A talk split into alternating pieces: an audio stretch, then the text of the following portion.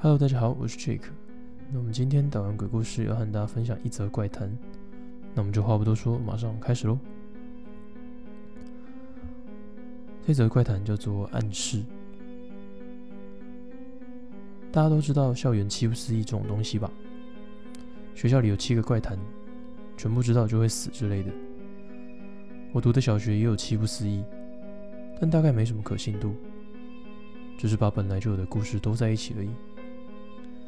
像是厕所里的花子、理化教室的人体模型、红斗篷等等。但我的母校有一个是原创的，就是我接下来要说的暗示。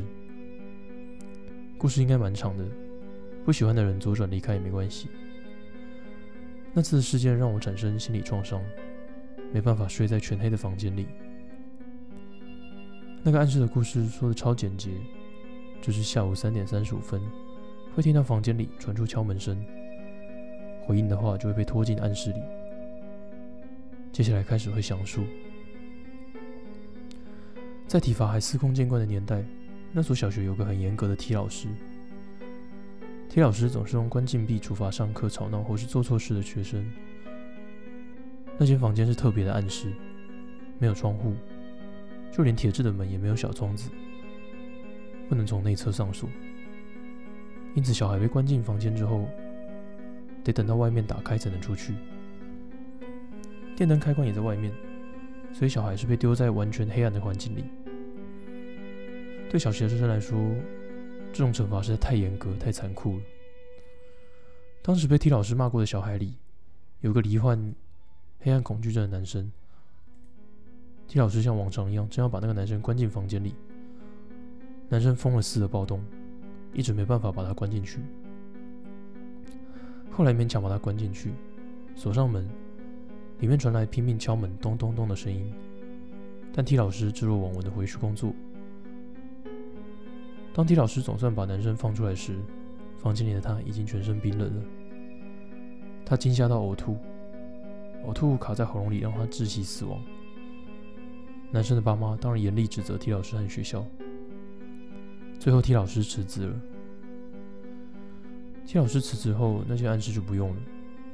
学生跟老师也很忌讳，完全不想接近那间房间。就在大家快忘记那间房间的时候，某天房间里传出浓重的腐臭味。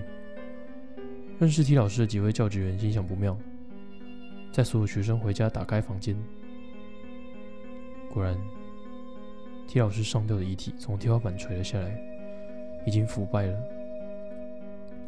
地板上留有遗书，是自杀。但有一个奇怪的点，刚才也说过，那间房间无法从内侧上锁，但房间的门确实是锁上的。诡异的自杀骚动还没平息，学校里又传出骇人的流言。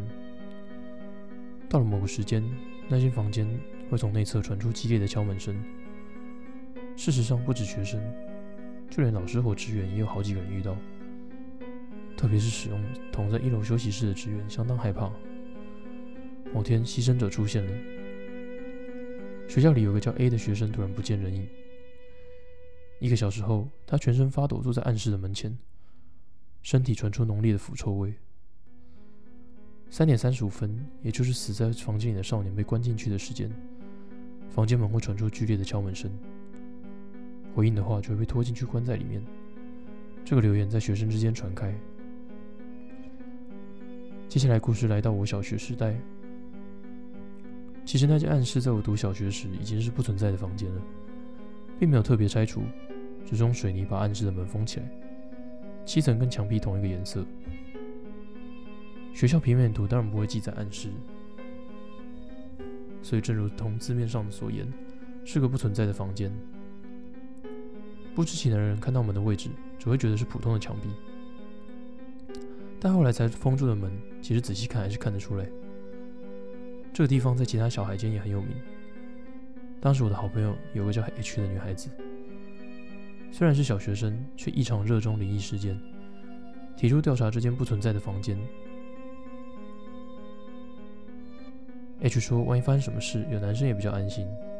但我并不是特别强悍的少年，我自己对这个故事也不感兴趣，不知道为什么却爽快地答应了。于是我跟 H 开始调查神秘房间的真相。因为墙壁另一边传来敲门声是在下午三点三十五分，所以我们选择在只有五堂课的日子里行动。H 觉得如果确定听到敲门声的话就回应。喂喂，真太危险了吧，我说。就这样才叫你来啊。H 回。一眨眼，时间就到了三点三十五分。我跟 H 同时低低哦了一声。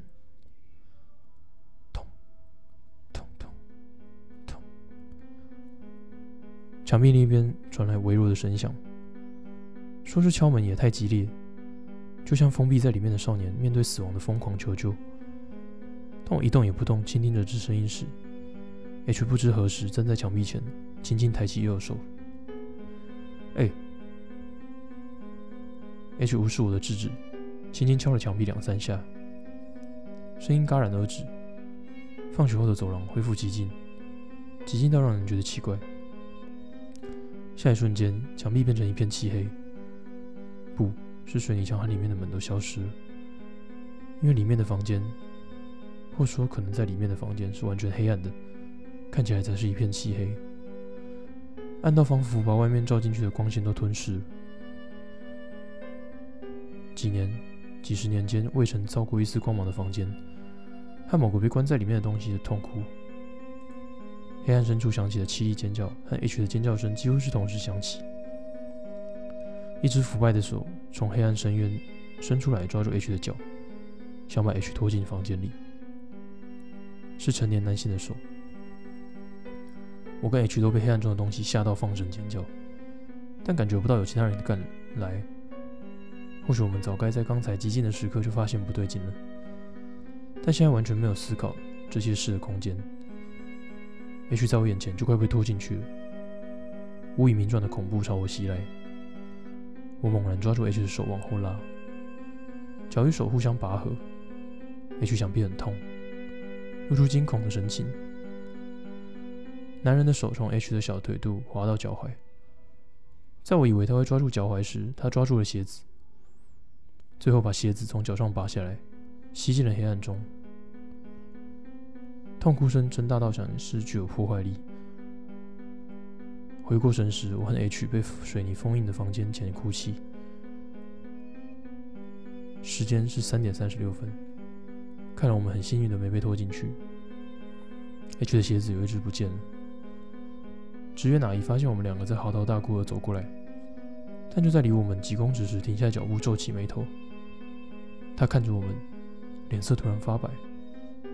快步跑向职员室。不久，我们周遭都是人了。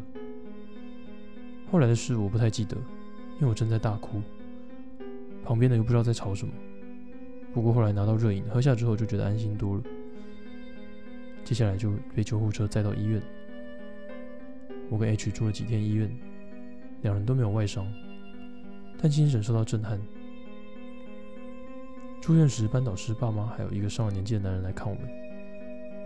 班导师介绍，那个男人是以前学校的老师，爸妈好像已经听说了事情的经过。当男人开始说话时，匆匆出了病房。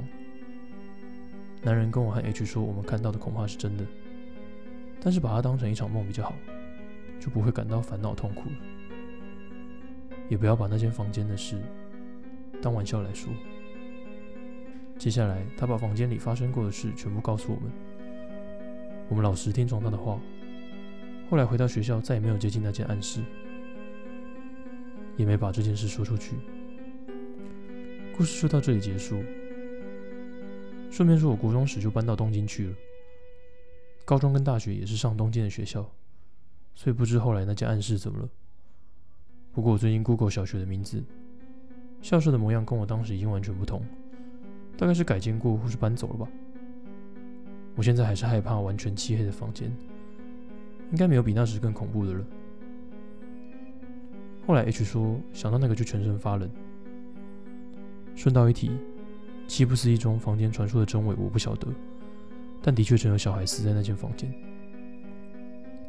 不知道是被关在房间里的少年，他的怨恨把 T 老师卷了进去，还是在那之前房间就不干净，也可能两者都有吧。